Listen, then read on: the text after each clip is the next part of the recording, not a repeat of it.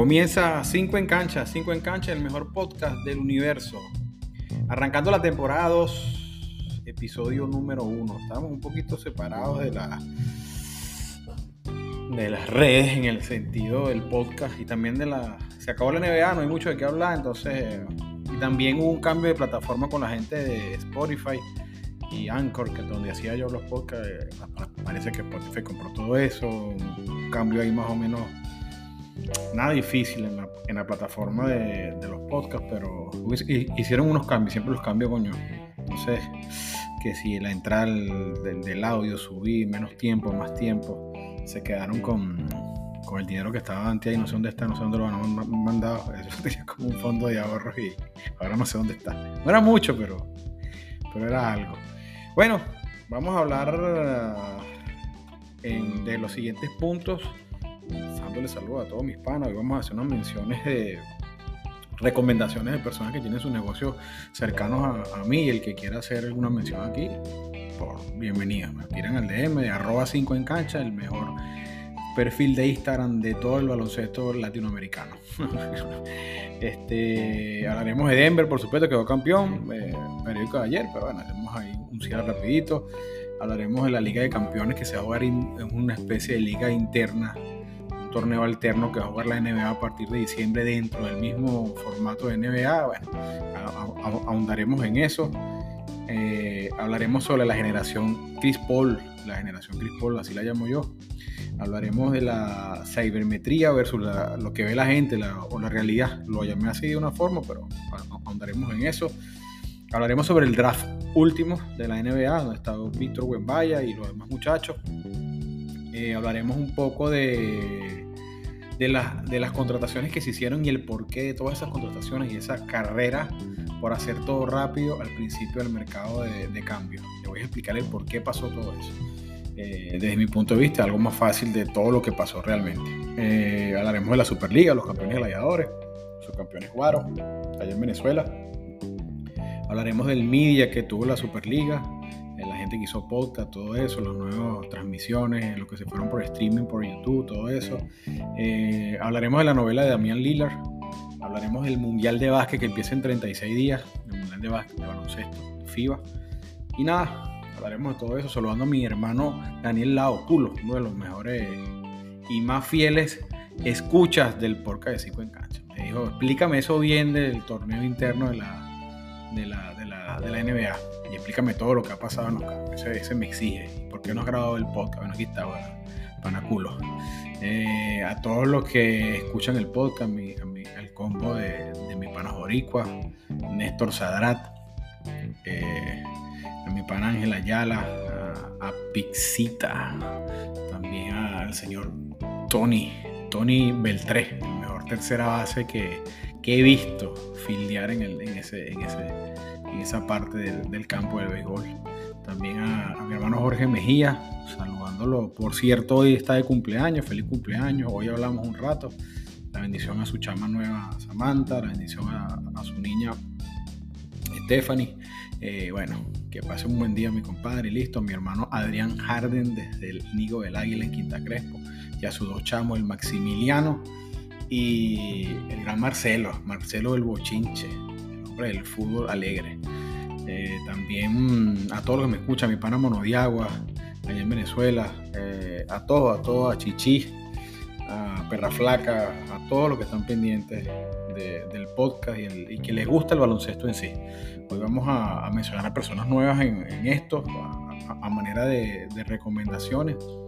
Dicen que una mano lava la otra y las dos lavan la cara. Entonces apliquemos un poquito eso bueno presagios o consejos de, los viejos, de los de antes. Vamos a comenzar entonces con el campeonato de Denver. El campeonato de Denver todo el mundo lo vio, todo el mundo sabe, noticia vieja.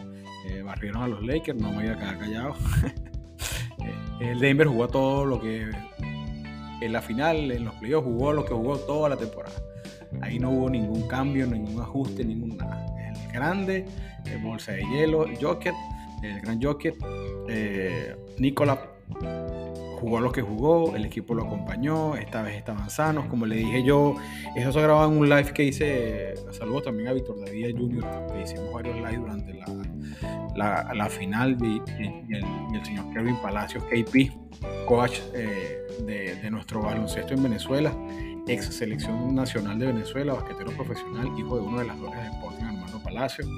Eh, después que hablamos un rato me di cuenta que, el señor KP y yo somos de la misma parroquia, allá en, allá Petare un saludo también a ellos, gracias por la oportunidad de hablar, conversamos. Y en, ese, y en esos likes conversamos eso. Y yo le dije que eh, el coach Malone no tenía ya ningún, eh, ninguna excusa para no quedar campeón. Tiene el equipo completo, tiene el equipo sano y, ya maduro como para que consiguieron el objetivo. Sin cambiar, jugaron así todo el año. La gente se sorprendió, no, que fue aburrido, que fue esto. Aburrido para el que no vio a Denver cómo se desarrolló la temporada. Aburrido a que, porque no vio que Denver jugó así toda la temporada. Actuación magistral del árabe. Eh, es el jugador en la historia que más aumentó números de su temporada regular a playoff. Eso es un dato importante, un señor que es el jugador que más aumenta números de, de temporada regular a playoff. Entonces, bueno, vamos a cerrarlo de Denver, ya, ya es materia de ayer. Ellos eh, para mí siguen siendo candidatos. Recuerden que el año que viene se jugarán dos copas dentro de la temporada. si quieres, hablemos de una vez de eso, de ese formato tipo Liga de Campeones que se juega en el fútbol. Para los que no siguen el fútbol europeo e incluso el fútbol aquí en Latinoamérica, tienen también unos formatos parecidos. Eh, lo único que es dentro de la liga y no, y no admiten eh, equipos de otras divisiones como hacen en el fútbol. Por lo menos la Copa del Rey en España admiten eh, equipos de otras divisiones, de, primera, de segunda, se enfrentan entre ellos. En este caso no. En este caso eh, los mejores de una conferencia, los mejores del otro van a ser tomados. Hay una estructura que se hace, van a, ser tomados al momento del comienzo con sus récords, como vaya el récord, se van a colocar en la tabla de esa liga de campeones que termina en marzo. Comienza en en diciembre. Eh, y a medida que avance el torneo, los puestos los definen como ellos jueguen dentro de la NBA, dentro de la liga NBA como tal. O sea, cada, cada, cada, cada juego va a importar por dos. Va a importar para la Liga de Campeones, la estoy llamando así porque aún no tiene un nombre definido o hasta el día de hoy yo no lo he leído, no lo, no lo he visto. Y va a costar para también para sus posiciones dentro de la NBA, para buscarle la clasificación, para play-in, para todo eso al momento de los dos mejores equipos de cada conferencia se van a enfrentar en una final que va a ser en la ciudad de Las Vegas. Esto va a generar un juego más en el calendario, no va a generar más juegos, va a ser un juego más. Porque cada partida va a contar. Si yo me voy a jugar los playoffs o, la, o, la, o, esa locura de marzo, digamos así, de esa Superliga de la NBA, eso va a contar para el calendario, va a ser un juego. El único juego que se va a jugar más es el juego de la final de esa copa que se va a hacer en Las Vegas. Esto va a embolsarle más dinero a los jugadores, por supuesto los equipos, y por supuesto todo esto, uniformes alternativos, eh, ver equipos que de pronto se van a cruzar en conferencias eh, eh, adrede para ver más juegos entre, entre equipos fuertes. Eso también es llamando al marketing y a la visualización de la NBA. Me parece una jugada interesante de parte de, la NBA y su, y su, y su directiva y su comisionado. Este, algo nuevo, algo llamativo. El play ha funcionado en algo. Esperemos que esta liga también. Lo único que los jugadores se quejaban, encabezados por el señor LeBron James, de que hay muchos, muchos minutos en cancha. Ah, pero ahora como hay dinero además, ahí no hay minutos en cancha, ahí no importa. Vamos a jugar eso también porque hay más billetes. Yo creo que es un problema de dinero y no de... Ahorita importa más el dinero que el deporte y esa es mi visión y creo que, que es así. Ahorita más importa cuál es tu contrato, de qué lograste. Antes era primero logro, después cobro. Ahora es, si yo pinto bien, me dan mi billete y bueno, y si, sale bien, sale bien, y si sale mal, sale mal. Eso es lo que yo pinto. Entonces, eso es lo que, eso es lo que viene ahorita en la NBA nueva para esta temporada 23-24, que empieza en el mes de octubre, finales de octubre. Eh, espero que salga muy bien, salga muy bien porque yo soy amante del baloncesto y creo que ese torneo le va a dar una, una vista una vista muy buena a la liga como tal. Recuerden, 5 en cancha, 5 en cancha, el mejor podcast del universo, no hay otro. Es el mejor podcast a nombre de Cauchos Lisandro, Cauchos Lisandro para una coleada segura. vamos a, recomendar, vamos a comenzar con las recomendaciones del día de hoy. Eh, voy a empezar con madera de guerrero CrossFit en Kissimmee. Eh, de verdad, que quiere entrenar, que esté en la, en la Florida Central, se le haga, se le haga mm, céntrico esa locación. Vayan al gimnasio, vayan al, al, al, box, eh, atendido por José Luis Zambrano y el señor Alex Borrero. hay varios entrenadores, un ambiente super nice, bilingüe totalmente Ahí más que un box es una familia, mucha gente entrenando, mucha gente night. El que quiera ponerse en forma y, pasar un rato agradable, vayan al gimnasio Madera de Guerrero CrossFit ahí en, en Kissimmee. No recuerdo bien la avenida. Voy todos los días hace tres años, pero no me acuerdo la avenida, no me acuerdo. Simpson Road, me dice por aquí mi asistente técnico, Moisés, uno de los, uno de los, de los que entrenan en el gimnasio. Eh, también voy a recomendar a, a mi pana Edgardo Ayala, Edgardo Ayala con Our Lifestyle Homes. ¿Lo dije bien, Moisés? Ah, lo dije bien, es inglés en candela. Eh, si necesitas una casa, alquilarla, rentarla, este, venderla, eh, llámate a Edgardo Ayala. Síganlo en Our Life underscore, no, Our Lifestyle underscore Homes. Este inglés en candela, se lo voy a deletrar. O-U-R-L-I-F-E-S-T-I-L-E. -E. estoy deletreando como residente. Underscore o piso abajo, Homes. H-O-M-S en Instagram. Edgardo Ayala. Super nice. Este, se los recomiendo. También con Cyclemore Adventures de Mirka Muñoz. ¿Quieres irte un día a manejar bicicleta montañera, pasar una experiencia que pocos han vivido, quieren llevar a su familia, quieren vacilar un buen día, un sábado, un domingo, cualquier día de la semana, comuníquese con Ciclo More Adventus de Mirka Muñoz. Se lo recomiendo con toda porque ya lo hice. Me fui con Mirka, eh, ella tiene sus equipos, tiene la bicicleta, tiene los cascos, tiene los lentes, la cosa más pulcra, la cosa más organizada, lo mejor que te puede pasar para pasar un día en una bicicleta montañera de alta gama, subir, bajar, aprender cómo se cambia, cómo va aquí, cómo va allá, cómo bajo, cómo subo. Eh, aunque se ve sencillo, es un, es un deporte, digámoslo así, un hobby súper complicado y que hay que aprenderlo, que, que, demanda del cuerpo técnica, eh, resistencia, eh, física y mucho conocimiento, mucha concentración. Y con Mirka Muñoz y Cyclomore Adventures en Instagram lo vas a conseguir así. Paquetes buenísimos para la familia. Después que terminas, paras tu bicicleta, te sientas y una silla. Si quieres llevarte una cervecita, te la llevas o, le pides a Mirka que te tenga todo eso listo o ir un sitio después. Créame que van a pasar un día diferente. También, eh, sí, eso. Síganla en en Instagram, Cyclemore Adventures o ciclo y más, ciclo, de bicicleta, more de, más y Adventures de aventura. O sea acuérdense que yo soy un, mexicano y recién llegado, no manches. Vamos a buscar aquí algo en la página que estoy refrescando para hablar del draft de la NBA 2023, lo que pasó y todo el boom mediático que hay alrededor de Víctor Wembaya eso no es inglés, eso es africano. Él es francés con descendencia africana, eh, que viene de los Metropolitan, un equipo en Francia. Eh, vamos a ver. Todo, todo, una, todo un boom mediático alrededor del chamo. Yo no sé si eso es bueno o es malo. Pero bueno, es, es parte del mercadeo de la NBA. Y, y nada, yo creo que buscar más visualización en Europa que la gente en Europa vea más las NBA. Recuerden que allá también hay ligas muy importantes. Hay una liga europea de campeones de baloncesto que es muy dura. El básquet europeo es muy bueno. Entonces también la NBA busca la manera de tener ídolos que ya tienen, ya tienen ídolos europeos.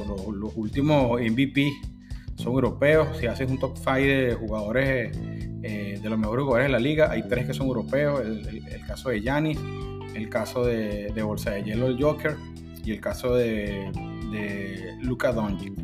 Entonces va más hacia eso, va más hacia globalizar, globalizar, digámoslo de una forma. Eh, el primero del draft fue el señor Víctor Wembaya, como ya lo dije, o, o, Wemby, como ya le dicen aquí en los Estados Unidos.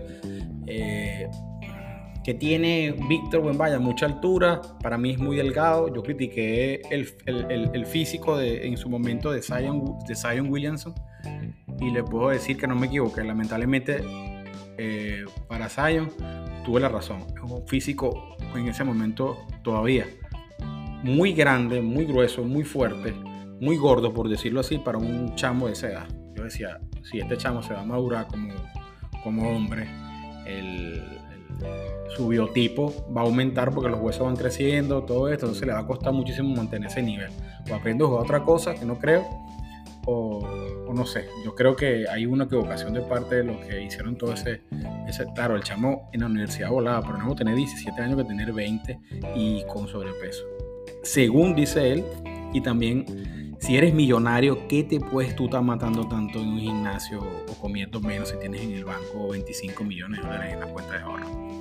Es difícil para un chamo de 19 años concentrarse con tanto dinero. Es difícil, es muy difícil. Por eso eso de que ¿Cómo le doy tanto billete a un chamo que todavía no, me, no ha trabajado ni siquiera? Está bien que le dé su dinero, se merecen todo lo que se ganan, pero coño, yo como equipo, yo necesito que tú me des algo para yo poder darte algo a ti, para intercambiar. Dame algo, eh, dame por lo menos minutos en cancha, jódete un rato para ver cómo, yo veo. Pero así de, de buenas a primeras son pocos. Sí, en las ha llegado, acertado en muchas ocasiones, pero la maldición del número uno del draft tiene años. O sea, muchos jugadores que han pasado por ahí, que han pintado como tal, y resulta que de alguna u otra forma eh, defraudan. Eh, Víctor Buenvaya tiene la gran, la gran, digamos, eh, si se puede llamar así, ventaja de que va a contar con uno de los mejores coaches de la historia de la NBA o la historia del baloncesto mundial, que es el señor Popovich, ¿verdad? Entonces, Popovich es un tipo que sabe manejar los egos, manejó estrellas, multicampeón, eh, director técnico o coach de una dinastía como la de San Antonio. Manejó jugadores como Tim Duncan, jugadores como Manny Ginobili, jugadores como Tony Parker. Entonces, esa es la ventaja que tiene el tipo. Va a tener otro francés en el equipo, ya sabe tratar con los franceses, sabe cómo se, se, maneja y si el chamo se deja llevar y aumenta un poco de peso, que es muy distinto aumentar de peso como el, el, el, caso de Holden, del número 2 del año pasado, que tuvo problemas con la rodilla. Me dijo Néstor en su momento cuando estábamos viendo el draft en vivo en, el Angway, el, año pasado, entre la elección de Halmer y, y, Banquero o Banchero. Él me decía, yo elijo mejor Banquero porque el chamo se ve muy flaco, se ve débil y no sé si en algún momento se puede lesionar efectivamente. tuvo problemas de rodilla y volverá este año. Ha subido un poco de libra y es eso, es un poco de madurez física de parte de este jugador y espero que Víctor vaya también. El jugador tiene muchas herramientas, un defensor élite ya, por la altura que tiene y por el alcance de brazo que tiene, entonces esperemos que, que el chamo sea lo que se dice. En el segundo lugar, los Hornets de Charlotte, que eran los que elegían en el segundo, no sé qué pasó, eh, eligieron a Brandon Miller, no un jugador malo, pero este señor Michael Jordan, coño Michael, tú siempre con tu herencia ni la mascota le gustó esa elección. Pero hay algo que debo acotar. Eh, Brandon Miller es muy amigo del Chamo Ball, de la estrella del equipo eh, la Melo Ball. Entonces, de hecho, una de las primeras llamadas que recibe el chamo es de, es de la Melo contento porque lo va a tener el compañero de equipo. Entonces, eso, eso influye mucho. Uno le echa las culpas desde afuera a Michael Jordan. Michael Jordan ni se enteraría de que estaban haciendo un draft de hecho ya está saliendo ya como dueño, aún le queda participación en el equipo y, hasta, hasta, hasta hace poco seguía haciendo, la, haciendo las veces de, director de operaciones también. Pero eso influye mucho. Si yo tengo un pana que conozco, quiero jugar, quiero jugar con él, tráeme. Eso, eso ayuda en el camerino, tú sabes. Eso, eso se maneja así y eso siempre ha pasado. En el tercer lugar, para mí, quien va a ser, voy a hablar solamente de los cinco primeros. En el tercer lugar, para mí, quien va a ser el, novato del año y el jugador que para mí llega maduro físicamente y con todas las herramientas, es Scott Henderson de los Blazers de Portland. Vean ese jugador cuando puedan. Así como dije que ya Morán iba a acabar con la liga, estoy diciendo que este chamo, Scott Henderson, va a ser la, la vedette. Eh, y en el puesto 4 y 5 hay unos gemelos, los hermanos Thompson, Amen y Ausar eh, no van a tener para pagar la renta en esa casa ahora a partir de, que empiece la NBA. Dos fenómenos. Nunca ha pasado que dos hermanos queden en el top 5 de, de, en el mismo año de la, de la NBA del draft y menos siendo gemelos. Entre otros, muchos buenos jugadores. Me parece que el Magic de Orlando hizo un par de elecciones buenas, pues eligieron de, en el sexto lugar a Anthony Black y en el número 11 a Jeff Howard de Michigan State.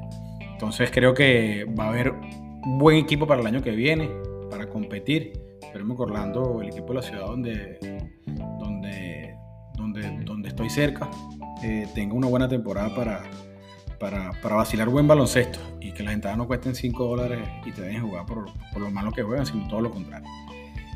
Entonces, bueno, cerramos el tema del draft a nombre de Cauchos Lisandro para una coleada segura. También vamos a recomendar a Tech Performance. Tech Performance en el Kissimmee, con, atendido por Jorge Ortiz. ¿Te gusta la velocidad? ¿Te gusta tunear tus carros? ¿Te gusta hacerle mantenimiento? Que tu carro esté bello, nene. Usted va a ir a donde Tech Performance en Kissimmee, atendido por Jorge Ortiz y su muchacho.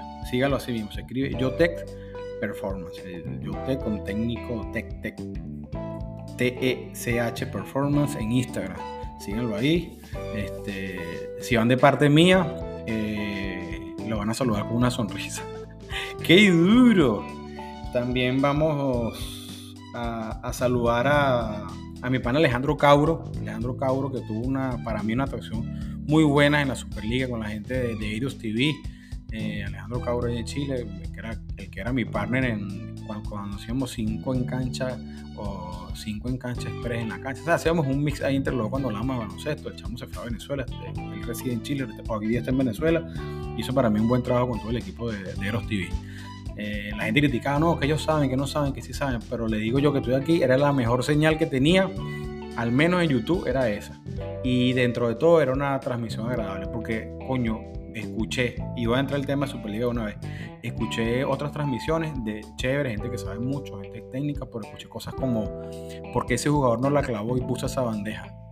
Eh, uno jugaba Anthony Pérez, Anthony Pérez que es uno de los mejores jugadores para mí que está en top venezolanos allá en la liga, lo acaban de, convocar a la selección, ojalá y que usted es un narrador que está sentado en una silla que no se puede levantar bien porque la barriga no lo deja, diciéndole a un jugador profesional de baloncesto con esas cualidades técnicas porque no la clavó y se fue con esa bandera. No la clavó porque le dieron FAO en ese ejemplo. Y así muchas cosas más, como que la NBA era aburrida y, y, la liga de nosotros era más entretenida. Cosas como esas. Y más barbaridades que escuché. Por lo menos en Eros TV no escuché barbaridades. Entonces por eso, por eso en parte elegí Eros TV para ver lo poco que vi de Superliga. No puedo ver. Cuando eliminaron a mis Panteras en Miranda, este, honor y mérito al señor Daniel Sabuana, eh, asistente hoy día de la selección de República Dominicana junto al Che García, uno de los mejores coaches que tiene Venezuela hoy día, el señor Daniel Sabuana, alias Piola. Créanme que es así. Ojalá algún día vuelva a la selección, ya como jefe de la selección. Y nada, ese chamo se pierde. Lo vi llorando el día que eliminaron a las Panteras de Miranda, demostrando honor demostró que luchó hasta lo último con lo que tuvo, uno de los equipos más estables en, su, en, su, en, su,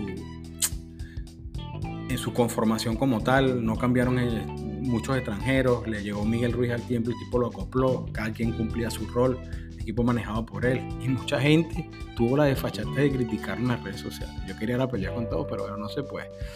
Entonces, bueno, por eso vi poca liga, también porque a veces entraba a ver noticias de la Superliga y lo que considera esto. Que no sé quién no le ha pagado hace no, sé dónde, que, que, que, Gravy no le ha pagado a los jugadores de Marinos, no entiendo, a los jugadores de... Gravy es el dueño de, de Marinos, de, de Gaitero y de, y de. Gravy, ¿qué haces allá? Entonces tú eres un pego con Gravy que tú eres un pego con no sé quién, entonces coño, ya yo, yo fui parte alguna vez de esas críticas, pero con algún tipo de base y razón y con información y fundamento. Eh, mucha gente que hacen eso eh, no, no, tiene ni siquiera la información o el fundamento de, de decir las Y yo dije que no iba a luchar más por el sueldo de nadie, hablando de jugadores profesionales, porque eso es lucha de ellos. El de, el, de no tener una, una, asociación de baloncesto es culpa de ellos. Este, el, de no estar organizado es culpa de ellos. Entonces, hasta el día que ellos se decían organizarse este, de, de buena manera, una organización de baloncesto a nivel, llámelo sindicato, asociación, como sea, se van a ver más fortalecidos van a ayudar a los que vienen atrás, al baloncesto actual y a los que vienen atrás. Pero bueno, eso es, eso es harina de otro costal. Vamos a seguir con lo que me comentaba un amigo en estos días. También un saludo a mi hermano Aaron Dávila en Miami. Por alto saludar a Aaron.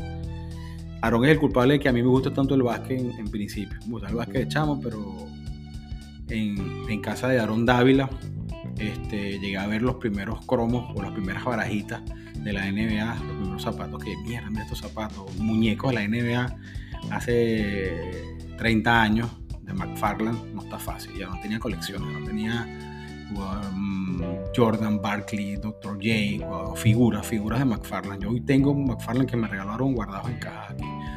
Eh, tenía todas las barajitas, colecciones de Dennis Rodman, colecciones. Entonces, solo mi hermano Aaron eh, conoce mucho el baloncesto. es una gran influencia para mí en el, en básquet de la NBA como tal. Y haber conocido lo que era el básquet en, ese momento, a los 13, a los 12 años, es para uno.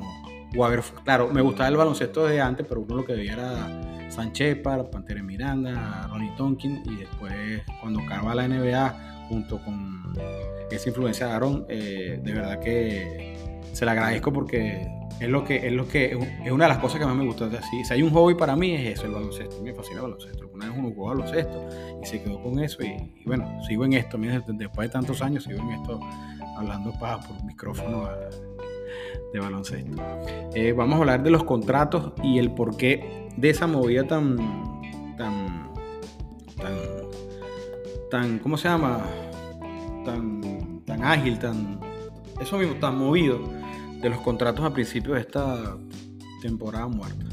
Un minuto 26, ya vamos a, cortar la primera parte del programa.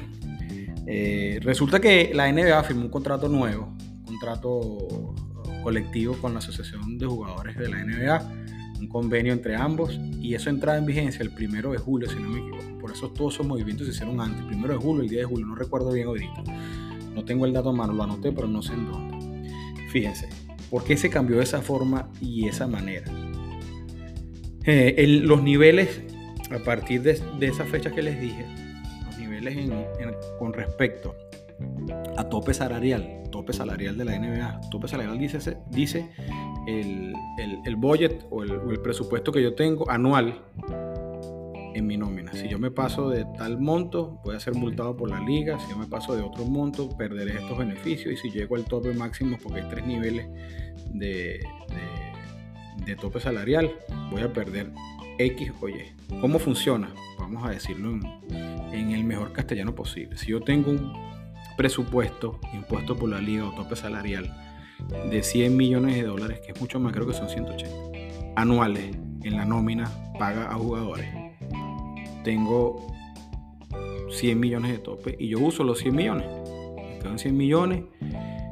Este, hay otro tope de 120 y hay otro tope de 140. El de 120, cuando yo paso entre 100 a 120, tengo que pagar un impuesto al lujo. El impuesto al lujo es una, es un, creo que es el 3% o el 7% de tus ganancias como equipo que entran a ese impuesto. Y ese impuesto no se lo queda la liga, sino que ese impuesto se divide y se reparte entre los equipos que no violaron o, interrumpieron o pasaron el tope salarial número uno, que es el de 100. Entonces se reparte ese dinero entre esos equipos. ¿Ok? Y esos equipos que están en, por debajo de 100 o en 100 millones, esto es una cifra eh, de ejemplo, esta no es la cifra real. Esos equipos tienen la facilidad de intercambiar, de vender, de comprar, de acomodar a sus jugadores como ellos quieran dentro de eso. Si yo quiero dar un contrato de 50 millones a un jugador y dividir los otros 50 entre los otros 9 de la nómina, los otros 10 de la nómina, los otros de la nómina, no va ningún problema. Así se va a manejar. Si yo me voy y me paso de los 100 millones entrando en la parte 2, en la segunda violación o en la primera violación realmente, del, o el impuesto del lujo, ahí empiezo a perder un poco mis beneficios de cambio. Los, los cambios que yo haga, los, los contratos que yo haga serán restringidos. Restringidos. No podría cambiar eh, jugadores eh, como yo quiera, no podré hacer compra de jugadores como yo quiera, sino que va a ser restringido porque tengo ese, ese tope salarial arriba, por arriba. Si llego al último, que es el, que es el último, a, los 140, vamos a, vamos a poner ese número pierdo todos los beneficios de la parte 1 y de la parte 2 y solamente podrá contratar a partir de ahí a jugadores de contratos a un año de veterano. perdón, en la, en la segunda parte podré contratar jugadores con contrato de 10 millones de dólares o menos.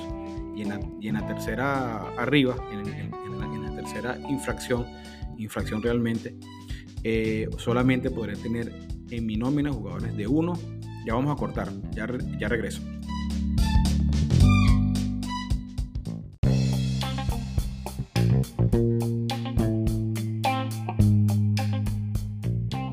como les venía diciendo, en lo del, en lo del de, la, de la segunda parte, voy a tener jugadores de un año o contrato de veterano.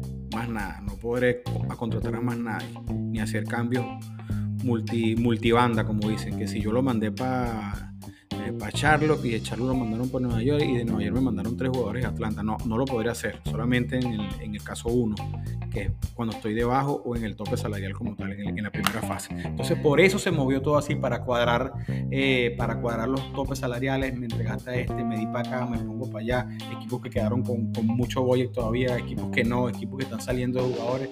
Ahorita viene una segunda parte de eso. Entonces por eso se Realmente la razón de tanto movimiento al principio de la temporada, que casi nunca pasa, es porque iba a cambiar la manera de, o, iba a cambiar el contrato colectivo de la NBA. Por eso fue lo que pasó. Entonces a lo que, a lo que me preguntaban, en el caso de Daniel de Culo, ese es, ese es uno. Creo que me preguntó sobre eso y sobre la Liga de Campeones, o los que me preguntaron. También saludando a, a los hijos de Chiva. Oreja. Saludame a tu viejo. ¿Oíste? Vamos a, a seguir hablando ya terminamos con la parte de los contratos, ya se entendió. Superliga Venezuela, chévere, campeón gladiadores, muy bueno. Si me preguntan cómo vi la liga, lo poco que vi, mucho mejor que la del año pasado y mejorando más aún la del año anterior. O sea, de dos años para acá, Superliga, chévere. Todavía siguen para mí muchos importados, otros importados en cancha, todavía no, bajarlo a dos, uno en una banca y ya está mucho talento pidiendo, pidiendo pistas, mucho talento nuevo, mucho talento joven en Venezuela pidiendo pistas. Entonces, eso es lo que tengo que decir. Felicitaciones a Gladiadores, al Super Ratón, a Anthony Pérez, a Michael Carrera, a todos los que están ahí jugando. Y vean, vean los que manejan la Superliga, cómo está compuesto el equipo de Mundo el año pasado y quién es el equipo campeón de este año. El equipo campeón del año pasado estaba compuesto por mitad de la selección y este año queda campeón el que tiene la otra mitad, que es Gladiador la base fundamental de la selección, una de las bases fundamentales, faltaba era Néstor ahí. Tenía al señor Super Ratón, que sigue siendo un super caballo. Tenían a Antonio Pérez, para mí debería estar ya en la selección ya definitivamente. Ha, demostrado que puede jugar en otras ligas tranquilamente. Y tenían al, para mí hoy por hoy el mejor jugador venezolano, que es el Mario Carrero, jugador de la, de la división número uno en España. Es el más alto jugador que tenemos ahorita en el exterior es Michael Carrera, jugando en la liga más, más prestigiosa. Después la NBA dice que la Liga de España es la más prestigiosa. Bueno, ahí tenemos Entonces, los que llevan la NBA, la, la NBA a la Superliga, fíjense en eso. Fíjense en eso que, coño, si somos los venezolanos los que están matando la liga, dando la talla, sí que le dan de chance a eso. Al, final del cuento, quítense eso de que, que, la, la, la, regla élite, pues la regla élite, quiten esa vaina, pues no, no funciona, dejen que los equipos funcionen como tengan que funcionar y ya está. Y lo que tienen que hacer es sacar pues, equipos que no pagaron, o se hicieron los locos, o, dieron forfeit. Eso tienen que quitarlo de ahí. No voy a hablar más de Superliga. Vamos a hablar ahorita para ir entrando en la segunda media hora. Este programa es largo, el de hoy, porque estoy con estoy volviendo. Está más largo que la, que la tiradera de, de Popuyuela y, y Residente. Muchachos, es una novela. Eh, vamos a hablar de, de la novela de, de, Damián Lillard. Sí, Damián Lillard y que quiere ir al hit, que no quiere otro equipo, entonces Portland se lo ofrece, pero no se lo quita, pero me tienes que dar esto, pero no sé qué broma. Entonces es una novela, nunca acabar. Yo creo que él terminará jugando en Portland. Espero que el año que viene se quede ahí. No sé, de repente hay, un giro en la, próxima ventana que se haga del, de, de cambios y eso del mercado, pero yo creo que Mm, se queda ahí. Vamos a entrar ahora en materia para ir cerrando eh, con el Mundial de Baloncesto que se acerca. 36 días para el Mundial de Baloncesto. Un torneo FIBA que para muchos es muy importante, para la Asociación de Baloncesto de Estados Unidos no. De hecho mandan un equipo, eh, digamos, pero no sé si ni, ni, de segunda, de cuarta, un equipo de cuarta para mí. De cuarta, un equipo no muy alto, equipo lleno de jóvenes Eh, dicen que lo importante para el baloncesto norteamericano es ganar medalla de oro en Olimpiadas, no le interesa el mundial en esta, en esta oportunidad. Pero recuerden que ahora el formato nuevo de FIBA, los 12 primeros en este torneo son los que van, van a los Juegos Olímpicos. Ya no hay preolímpico como tal. Torneo es el mundial y el preolímpico, cosa que para mí no debería hacer porque le resta al, torneo como tal. Ah, yo quedé en los 12 y, mi, premio de consolación es que voy a ir a, la, a las Olimpiadas. Tienes que luchar por un, uno, dos o tercer puesto y ya está. Y después hacer un torneo por zona. Pero bueno, juntaron a todo el mundo para elegir los 12 mejores para ir a las Olimpiadas. Claro, las Olimpiadas serán un torneo súper interesante ahora porque no va a ser por zona, sino los mejores dos equipos del mundo. Si lo ves así, chévere pero es injusto también para el torneo mundial como tal. Es como que el mundial de FIFA de fútbol tenga, tenga otro torneo más arriba, más importante. Eso no, eso no existe. No me voy a ir sin hablar también de, lo que, del tema principal del podcast hoy, que era lo de la biometría, pero bueno, vamos a cerrar con el mundial. En el grupo 1 del mundial vamos a ver Angola, Dominicana, Filipinas, que es uno de los equipos C, Italia, un grupo para mí súper accesible para la gente dominicana, que andan un poquito alzado. Un saludo a todos mis panos dominicanos, un poquito alzado y que son los mejores, ¿qué tal? vamos a ver. Gracias a Dios, Venezuela nunca favorita en nada de eso, pero siempre nos metemos en el peo. Eh, y no tenemos NBA, tenemos, pero tenemos dos enanos que le echan un camión de bola. en, el, en el grupo B estará Serbia, China, Puerto Rico. Suerte para mis panas de Puerto Rico.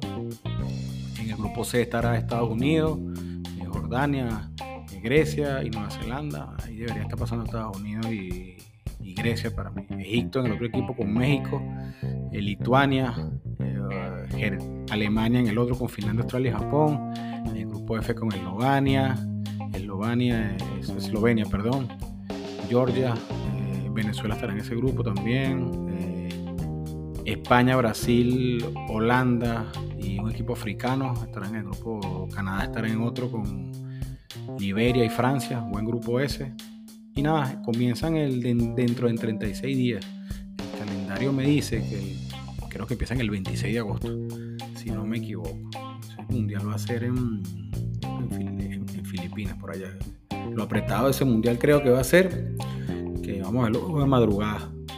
Y, vamos a ver cuándo en cuánto venden los juegos la gente esta de, de Viernes 25 de agosto. Comienza con Angola-Italia. Y ese mismo día, 4 de la mañana, creo que es la hora de aquí. Creo que es la hora de aquí que van a hacer los juegos. Finlandia-Australia, México-Montenegro, Letonia-Líbano, República Dominicana contra Filipinas, Alemania-Japón, Egipto-Lituania, Canadá-Francia. Buena partida Canadá-Francia. Esa va a ser creo que la primera fecha de ese Mundial de Baloncesto 2023 en Filipinas y Japón. Filipinas, Japón, Indonesia. Van a jugar en tres países. Filipinas, Japón, Indonesia. Vamos a ver cómo le va a FIA con este torneo. Lo único que no me gusta es que hay un torneo más importante que ustedes. Viéndolo así, porque si yo, sigo, si yo sirvo como torneo para clasificar a otro torneo, entonces el otro torneo es más importante que el mío. Entonces ahora sí, para cerrar, aunque me voy a salir del tema, o, del tema no, de la base del programa que es el baloncesto, voy a hablar de la cibermetría lo que uno ve realmente.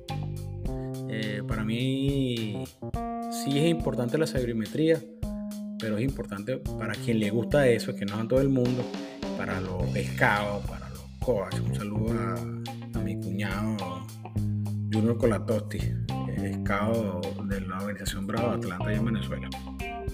Por cierto, el whip, el WAP, el WAP, el WAP, el rap, el rap, todo eso está bien, todo eso está chévere, pero lo que yo veo, o cuando yo voy a un juego de, y, la mayoría, cuando un juego de béisbol va al estadio o está en el televisor viendo un juego de béisbol, no está pendiente de eso. Y me disculpa. Eso sirve para comparar jugadores, para darle el billete a los jugadores, si tú quieres. Pero la realidad, para mí, eso le quita eh, vistosidad. Que me digan a mí ahorita que punto 300 es una estadística vieja, la verdad es que va a tener una estadística vieja. Coño, si no va a tener no te envase, si no te envase no robas base, y si no, vayan a. para el coño. Igual pasa en el baloncesto. las métricas raras estas, chévere, que sirven para medir cosas, los mismos números como tal. La sabermetría que sirve para medir cosas está bien, eso está bien, eso le sirve a, lo, a los que hacen scouting, a los oponentes para ganar un juego y es importante como un juego, pero para el fanático que está en la cancha, no me vas a decir tú que se anota igual una, que se anota igual, porque si yo noto una tapa, que en la hoja de, anotaciones yo digo una tapa en el juego, una sola tapa, un solo tapón, un solo bloqueo, lo anoté así y dentro de 10 años veo la hoja de, anotación, no, pero este juego lo que dio fue una tapa. Ah, pero si yo me voy a la fecha de ese juego, me voy a quién dio la tapa, en este caso voy a poner este ejemplo, LeBron James, dio una tapa en la final y esa tapa que dio en la final se la dio a André Guadala y resulta que esa tapa se convirtió, sumando todo lo que pasó en el juego, en un anillo de campeonato, en revertir una serie 3 a 1. Entonces, es justo que yo le llame eso una estadística vacía, un 1, una tapa, ya, no es justo. Entonces hay que darle la dimensión a las cosas. O me haces un mix de la vaina, pero no me, no me, no me dividan una cosa que sea más importante que la otra. Para mí es más importante el momento. Hay cosas que no se miden en el deporte. Levantar a la gente del público no se mide. Que Derek Jeter no tenía mucho alcance porque era un selecto muy alto y era medio tieso. Sí, pero yo Derek Jeter tenía una silla a la derecha, a la, derecha hacia, la raya de tercera, había una silla en ese ladito ahí, rota, partida. La, tenía quebrada por la mitad con la cara. Le metió la, cara a la silla hace como seis veces en su carrera. Se partía la cara agarrando un flan. Entonces, ¿eso lo notas como una asistencia? Sí. Es una gran jugada en, las hojas de, anotaciones, no existe. Pero la gente que vio ese juego dice, mierda, mira lo que hizo Derek Jeter, qué bola. ¿Me entienden? Ah, no, que que los dos puntos, eh, la clavada vale solamente dos puntos. Eh, no me joda tirarle un clave a Pan Ewing en la cara en un playoff, la vaina prendida en candela y la gente se vuelve loca. Eso te desmoraliza. Y eso no se anota. Que la gente grite, que la gente desmoralice al contrario, que la gente intimille al contrario, no se anota. Las grandes jugadas no se anotan, quedan en el recuerdo. Y por eso se hacen grandes los jugadores, por las grandes jugadas, por lo que hacen en la cancha, por lo que logran no por los números, los números están chéveres, los números están y se notan, pero hay jugadores que no han tenido grandes números en el deporte y siguen siendo grandes, siguen siendo grandes, que jugaron poco, jugaron más, siguen siendo tipos respetables. Ya está, o, de pronto son líderes en un rango, pero, ¿sabes? No fue lo más importante que hicieron. Entonces eso, los triples de Reggie Miller, coño, son los triples de Reggie. ¿Sabes la coñaza que agarraba Reggie Miller para lanzar un triple? No, ahorita. Ahorita protegen a, a Curry, vean como para que proteja a Curry. Y el juego es más abierto, Curry aprendió a lanzar desde más lejos, para no hacer esa coñaza de abajo, pero los, los, triples de, de Rimbiran de salida de 6 cortinas. Habían 10 jugadores y él hacía 15 cortinas para poder agarrar un triple. Y eso era que si no la soltaba, cuando la agarraba lo mataba. Y eso no se anota. Eso no se anota. Eso del clutch que lo, no me no me no me pueden vender algo mejor que otro porque me dijiste que no, es que él hizo 10 puntos en ese cuarto. Sí, pero que estaban ganando 24. Que esos 10 puntos no es lo mismo que tú estés perdiendo por 12 y traigas esos 10 puntos para tu equipo y te pongas por 2. Eso es lo que, eso es lo que yo digo, coño, no me vendas solamente un número, véndeme el número en contexto. No, porque Fernando Tatis es el mejor field partiendo hacia la derecha. Y yo acaso voy a ir para sentar en un estadio lleno de gente tomándome una cerveza pensando, coño, ojalá, ojalá le salga un fly para la derecha para irlo a buscar y voy a ver la rapidez del tipo. No me jodas, yo voy a ir a Fernando Tatiando un cojón ron, weón. Eso es lo que yo voy a ver pasado. No, que Acuña es el jugador más veloz cuando sale del, del, dogado hacia la raya. Eso a mí no me interesa, me gusta al negro dando un jonrón de 400 pies cuando voy a verlo, que saque a alguien en segundo en un tiro o en home o en tercero, o que se robe tres bases más mantequilla ahorita con la regla, pero la está aprovechando bien. Entonces, coño, no me jodan de que los números, los números son, son los números y eso es lo que hace el deporte. Nada, el deporte se ha visto afectado para llamar nuevos, eh, digámoslo así, fanáticos o audiencia en el caso de la televisión, por todo este peo, gracias al cáncer de los atléticos de Oakland. Para mí eso fue un cáncer. O sea, que, que, ha hecho Billy Bean, que viste como bajó los costos y vaina, y le ay, ¿qué hizo el equipo? Ganó 20 en fila. Más nada, eso fue lo que hizo. En 30 años, ganaron 20 en fila. ¿Quedaron campeones? No. ¿Tienen un legado? No. Lo único que tienen un estadio viejo y que, que lo van a cambiar de ciudad. Disculpe que me haya ido para el gol un rato, pero uno de los, es uno de los ejemplos que más puedo ver rápido. Sin hablar del baloncesto, que bueno, que me puedo extender dos horas más. De la locura que te dicen con el argumento del fucking número, que para mí es vacío. Dame contexto de ese número. Dime el contexto de ese número y me voy a callar la boca. Porque lo que yo vi en los 90 y lo que veo de varios jugadores ahorita, Damian Lillard, weón, no lo comparan con nadie, no hablan de él. Ah, porque no ha ganado. Pero ese tipo es un super caballo. Este hace una vaina, weón, agarra, toma cuatro tiros consecutivos de tres y los mete en una, una partida apretada con cuatro locos dándole vuelta. Cuatro compañeros de equipo que uno está ciego, el otro soy yo, el otro un compadre mío y un barriga. O sea, cuatro locos y el tipo se mete en la candela todavía, va por un playoff al menos. Entonces esas son vainas que, que dime el contexto para creerte si tu sabiduría es mucha en los números, por lo menos siéntate en YouTube, que están todos los juegos y tú buscas una fecha de juego NBA y te aparece, o NBA un TV que puedes ver los juegos de antes, por lo menos ve un cuarto, ve la salida de una cortina, mira cómo van esos tipos, no, que esos tipos eran tiesos, vamos a comparar LeBron con no sé quién, no, no lo hagan. Como ahorita, la gente no ve la NBA, sino al final, se ven a ver dos juegos de playoff y ven la final si acaso. Pero quieren hablar mierda y decir todo lo que, coño, no tienen ni idea, vean la temporada, o por lo menos vean hace 10 juegos la temporada, vean el contexto de los números, vean qué hace por lo menos, coño, no, mire, este equipo, apréndanse por lo menos los, los nombres los coaches, por lo menos, rata, para, para hablar de baloncesto, pero la gente es muy...